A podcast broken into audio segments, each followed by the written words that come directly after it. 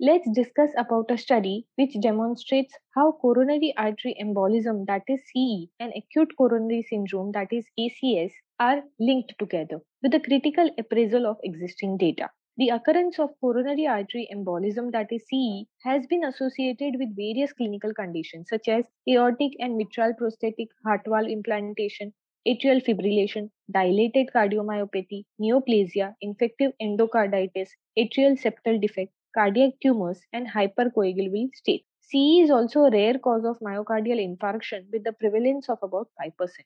The main objective of this study was to determine the current state of knowledge on acute coronary syndrome related to CE. A comprehensive structured literature search of the Medline database was performed for articles published between January 1, 1990 and 31 December 2021.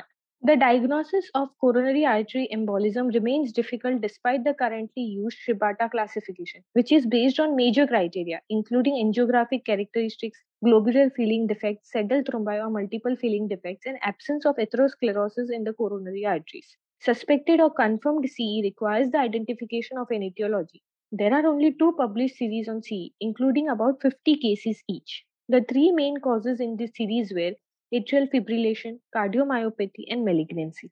Finally, a total of 26.3% of the MI patients with CE had no identifiable cause of CE. When anatomically possible, analyzing the thrombus after thrombectomy may help.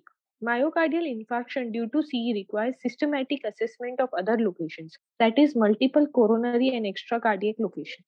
Simultaneous systemic embolization to the brain, limbs, kidneys, or spleen is frequent, occurring in approximately 25% of CE related MI cases. In the setting of acute MI, CE is associated with significant morbidity and mortality.